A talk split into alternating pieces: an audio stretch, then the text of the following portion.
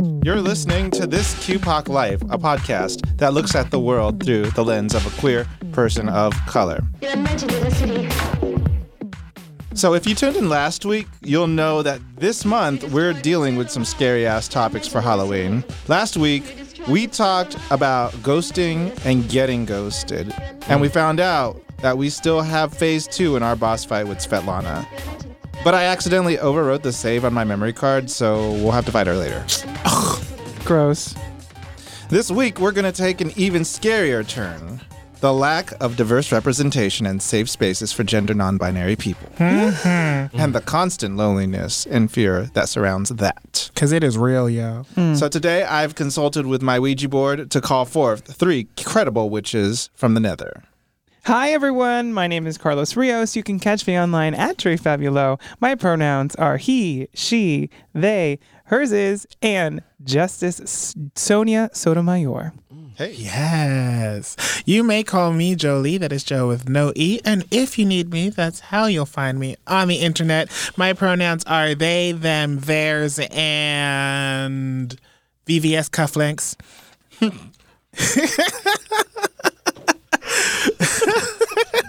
I gotta And go. I prefer sorcerix rather than witch. Thank, Thank you. you. Ooh. Um, hi, I'm notable VSCO girl Zachary Eris. She's just a kitchen witch who loves a stitch and bitch. My pronouns are open, my DMs are open, my social media handles are Googleable, but you can find me at Zachary Eris on all platforms. And I'm Jonathan, aka Blasian, FMA pronouns he, him, and his. And this is The Yes. award oh, winning. Damn it. Oh, that was my bad, everyone.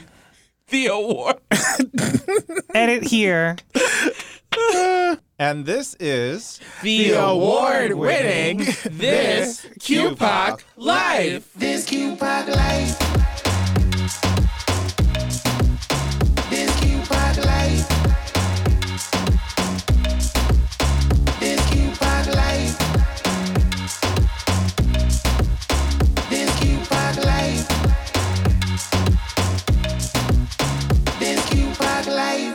So I am very excited to be leading the conversation this week on our deep dish topic, which is the lack of spaces specifically for non-binary and non-conforming people of color. The thing that inspired this conversation was my own searching for that as I think I, I said on our first episode that I've been feeling differently in some of the spaces that I typically occupy and where I spend my time because as I understand myself more and more as non-binary, the the less secure I feel in spaces that I don't necessarily feel as welcome as I once did in some social spaces. And so I went looking for groups and for forums where I could try to interact with other uh, non-binary people. And as I looked for them, what I saw was a lot of the same. It was a lot of very white, very thin, sort of masculine leaning, like super androgynous or masculine leaning, mm-hmm. and very little melanin, mm. period. And the folks that might have been people of color were typically white passing. So it made me start thinking like, are there spaces where non binary and non conforming people of color are able to find each other online? And so I decided to open up the conversation to some of our, our listeners and to other folks in my life about what their experience has been in looking for community for amongst other non-binary people and um, I'm, I'm looking forward to sharing all of that with you but i just wanted to bounce the conversation around with you all for a few minutes Yeah. It's interesting because, um, like in the last year, it'll be a year in November. That's when I met um, the cast of topics include Right. So Ian Field Stewart, L. Morgan Lee, and Sam. Well, I knew Sammy long Right. before, and then maybe is also in that group, but maybe is white.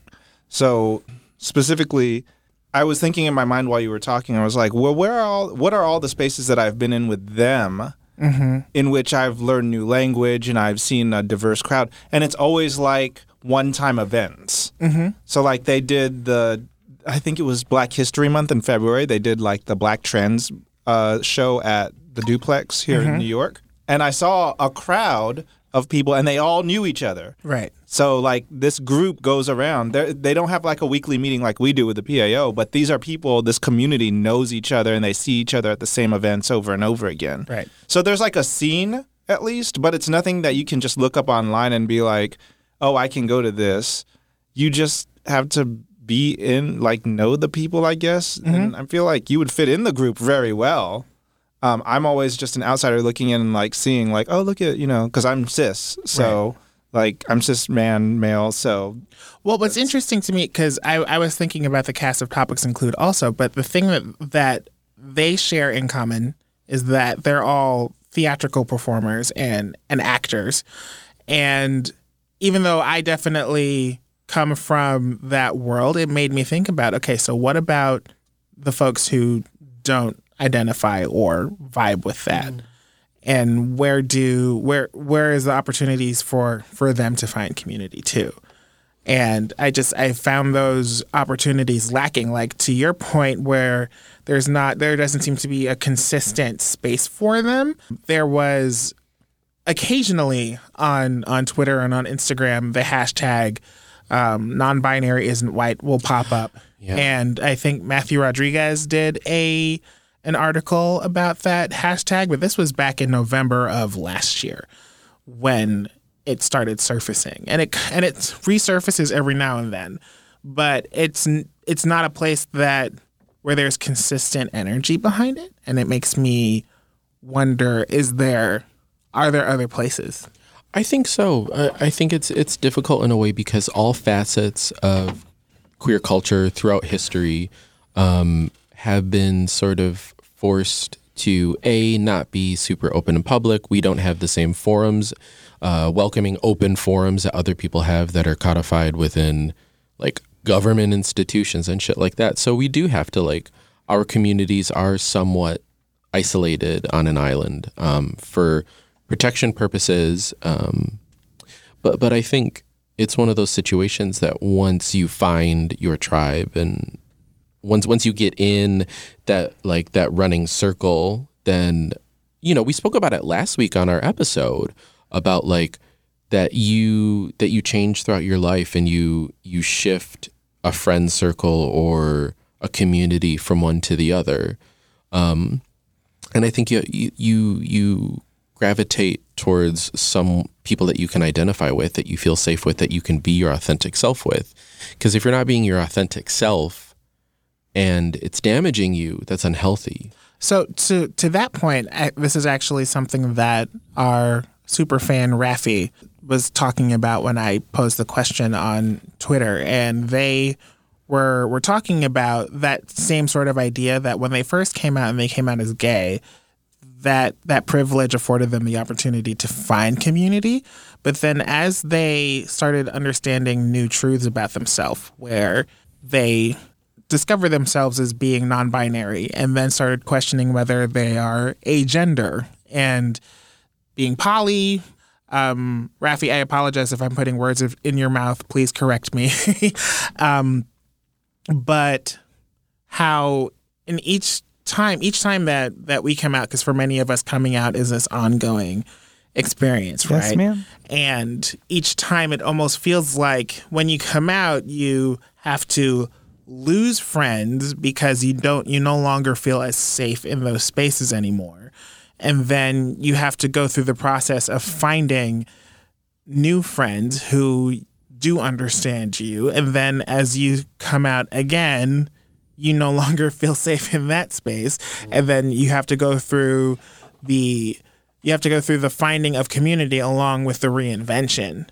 And Like Madonna. Okay, anyway, um. I also wonder skipping wonder. past that I also wonder too, like, because we we are focusing a lot on how um, a lot of times we notice it with non-binary scenes or communities or culture, not culture, but non-binary scenes or communities. That we're seeing uh, overrepresentation of white people and a very small representation of people of color. Right. I, I think about it from my perspective as also being a non-binary person and being Latinx, Mm-hmm. and thinking about how culture and language of being a person of color, specifically Latinx, also plays into it. Right. So even when we think about language within Spanish, it's a highly gendered language. Right. I mean, most languages have some kind of gender, and some languages do have like a third or neutral gender for certain kinds of words, but in Spanish, literally everything is masculine or feminine. Right. And so we reinforce the binary every day in the spoken language. And we, We even saw that this week with all this talk of of uh, or last week I should say, with all the talk of the the whistleblower's identity. So I asked about that, but New York Times specifically said that it was a man, and that's why. Because I was reading these articles as well. Well, they kept on using he/him pronouns, and I was like, "Well, why do you all keep on saying he/him?" Well, even before that, the every time someone talked about uh, the whistleblower is either he or she, him or her. Oh, you're saying binary? Okay. yeah, and and the binary usage of language there, and how that just reinforces that in everybody's minds. I'm sorry. no, no, you're fine. But I, I think again, it's like, and that's that's an example in English, right? And then an exam- examples in Spanish are like literally every noun has an a or an o at the end, Right. and it tells you that that is either a masculine thing or a feminine thing. With a, with a few exceptions, there are some weirdies that don't end in the in the Artista. right. Exactly. So, um, where were they going with this? La radio. Exactly. Oh wow. El agua, right? So water is actually masculine, even though it ends with an A. Anyway, but uh, and that's that's also like part of I think what helps to feed as we're talking about language. Where we're also talking about feeding into like the patriarchy and the machismo that happens. Specifically, I can only speak to like Latin culture and spe- even more specifically to Puerto Rican culture because we're not a monolith, even as Latinx people. Um, and so I, I wonder if, if there's a there's that interplay, right, when we think about all the intersectionality and all the different kinds of differentness that we encounter together. Right. Um, I wonder if there's that may be part of why it's so difficult to find people of color. And, and I, mm-hmm. I don't, I, I can't, I wasn't raised in the black experience. So I don't know like what mm-hmm. potentially could be there that is limiting or making people feel like they are limited Right. when it comes to their choices or their ability to move beyond the binary. Right. And you know what's what's interesting, I spoke to our our mutual friend El Tantai, who is also non-binary and and how cuz they do a lot of outreach and leadership um and they lead a lot of of of groups. And they were talk, talking to me about how uh, they try to to center uh, other non-conforming trans non-conforming or non-binary people in the facilitation roles of those groups, but then the people of color who attend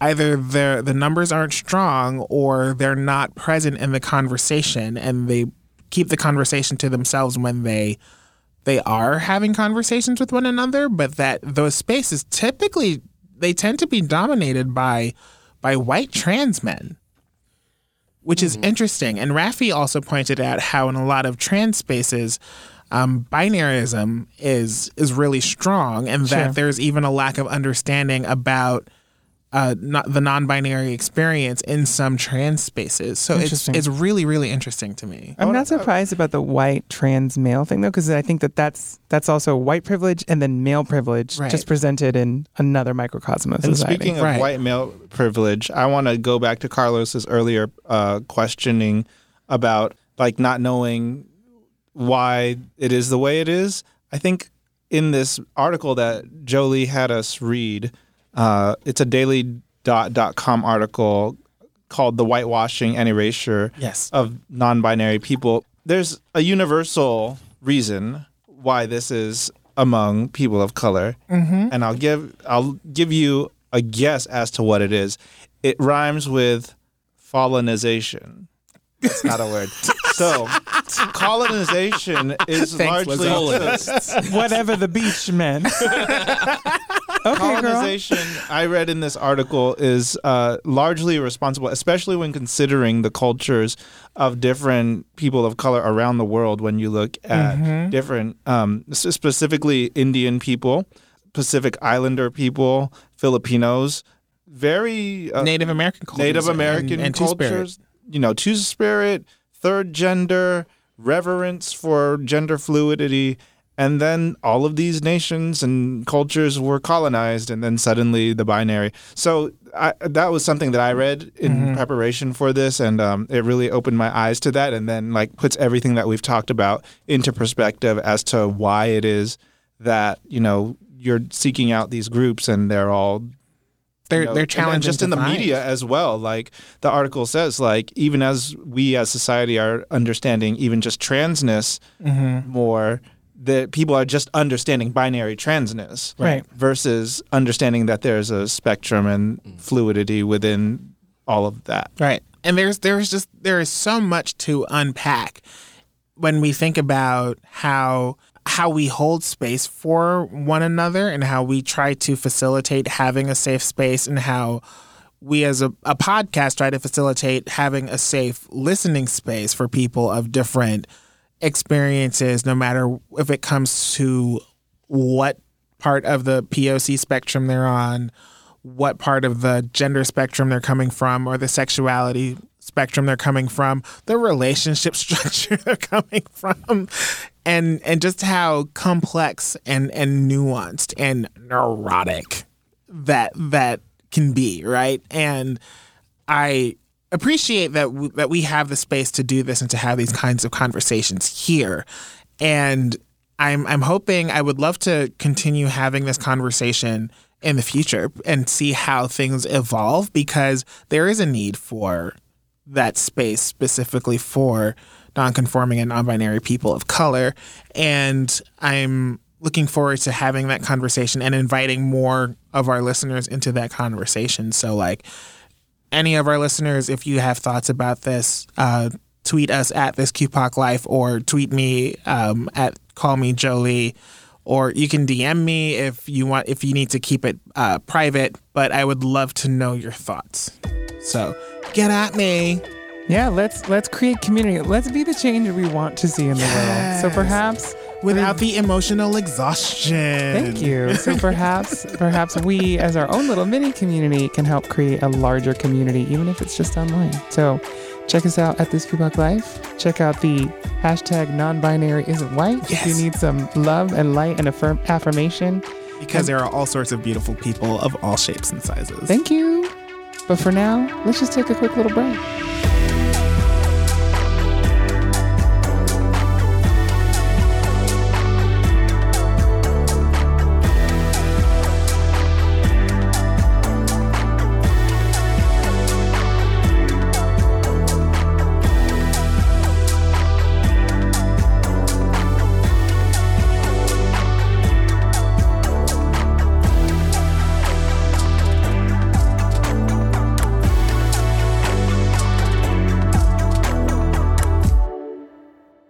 So during our season three premiere, we were each tasked with a goal to reach by the finale come May.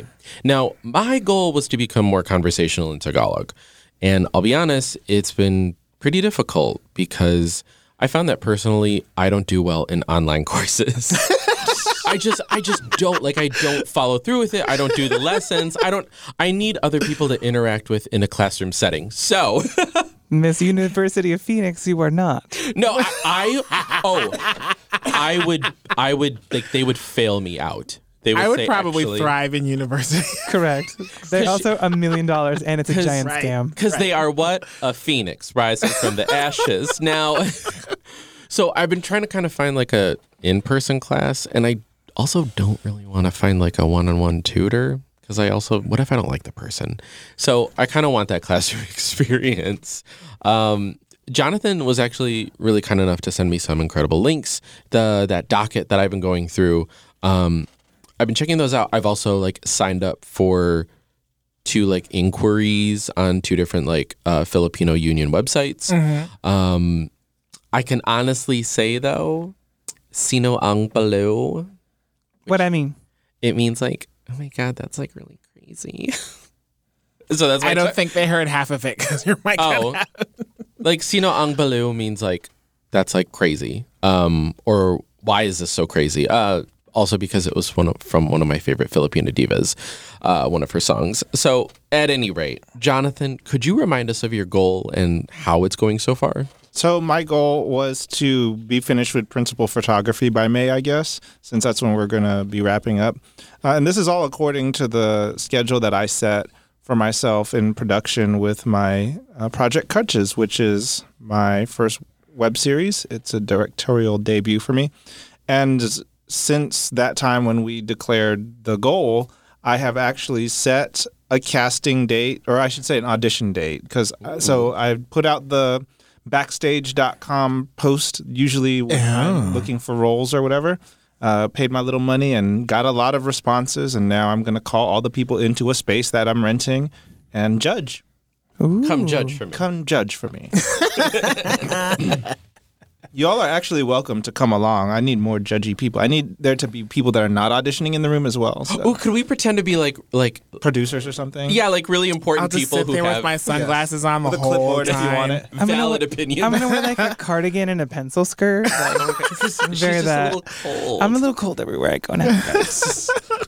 Jolie, how about you? Well, so I declared that I was going to have my own bookings for Pride. I actually have a a solo singing gig already booked for November, which is Oh, awesome. so so you're handling it now. Sowing the seed. You already well, got it. Well, this one happened to just pop up in my inbox, and I said, "What? Yes. Thank you. Is it paid? yes. Oh, oh, come on, payment. look at God. And um, I'm also, as part of that, I'm also putting forward plans to actually get more music recorded and released. And um, I'm actually thinking of, of stepping, I'm not thinking of, I'm stepping away from the holiday concert with the PAO because just like in my conversations about my mental health, part of that is just having to get my employment game back on on lock and get my my mental health game back on lock and take care of myself. And then after, so uh, the listeners don't know, Tonewall won the regional competition in New York over the summer. Mm-hmm. And So we're, we are- competing. We are crowned winners. We are crowned winners, and we are competing at after after we're done with that. Uh, we're taking the rest of October off. I mean, I sure is fucking planning on doing that. Right. I don't know what everybody it's else just, is doing. It's just happening anyway, and so that's just it's basically gives me October to focus on getting my music done and getting getting a strategy put together, so that way I'm releasing music. There's awareness of what Mm-hmm. I'm doing and who I am, and people are more likely to book me.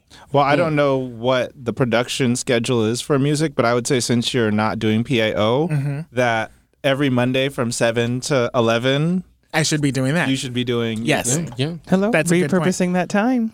and in in to put another cherry on things and how things are moving forward sweet love has a, over 11,000 international streams Listen to that. Okay. How about that? So Cross they're some borders.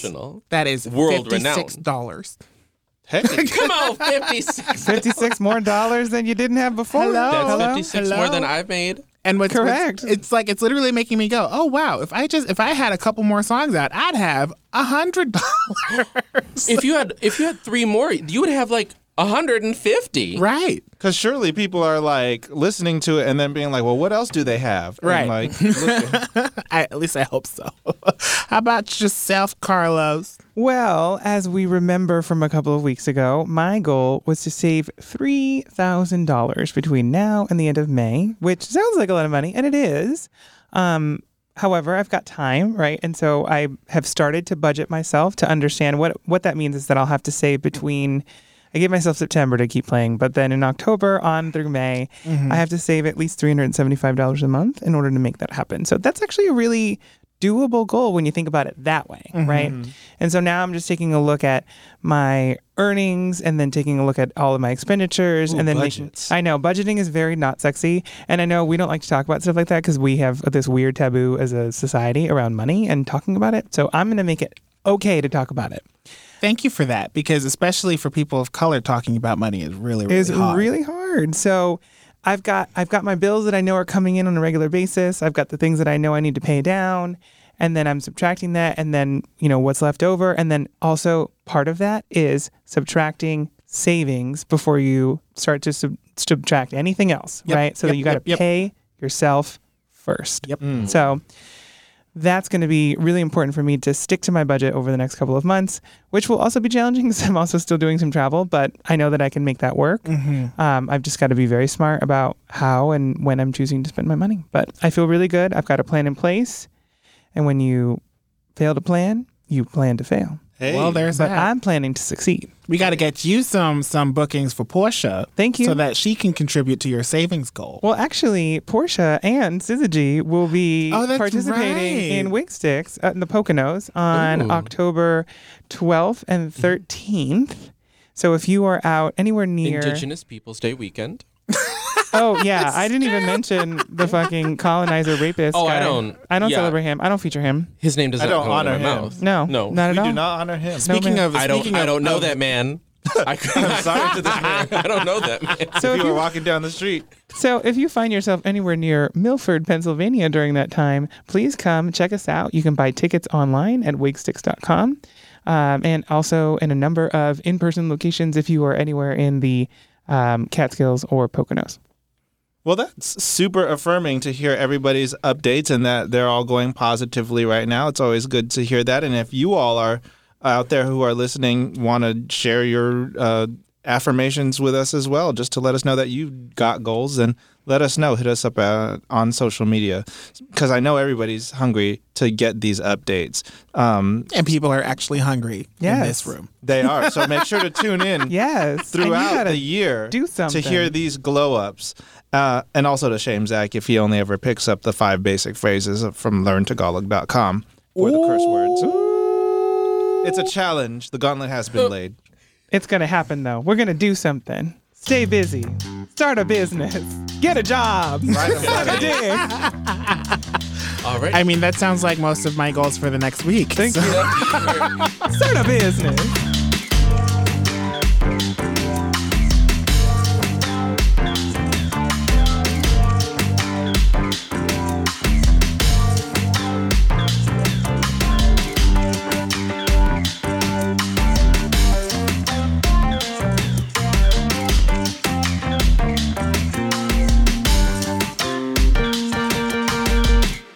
And with that, you all, Jonathan's contact through the Ouija board has reached its end. Thank you so much to our panelists, our Patreons, and for God for making Halloween. Make sure you subscribe because in next episode, I heard that Jolie may be slaying a dragon on the runway. On the runway. And as always, I'm Carlos. I'm Jolie. I'm Zach. I'm Jonathan, and this is The, award-winning This QPOC Life. This QPOC life.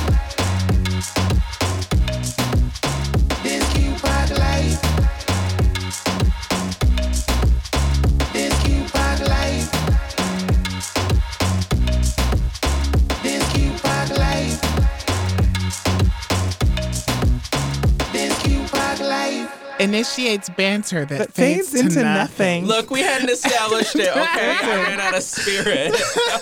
Get a job. Start a business. Suck a dick. An old prophet. An once old prophet T.S. Madison once said.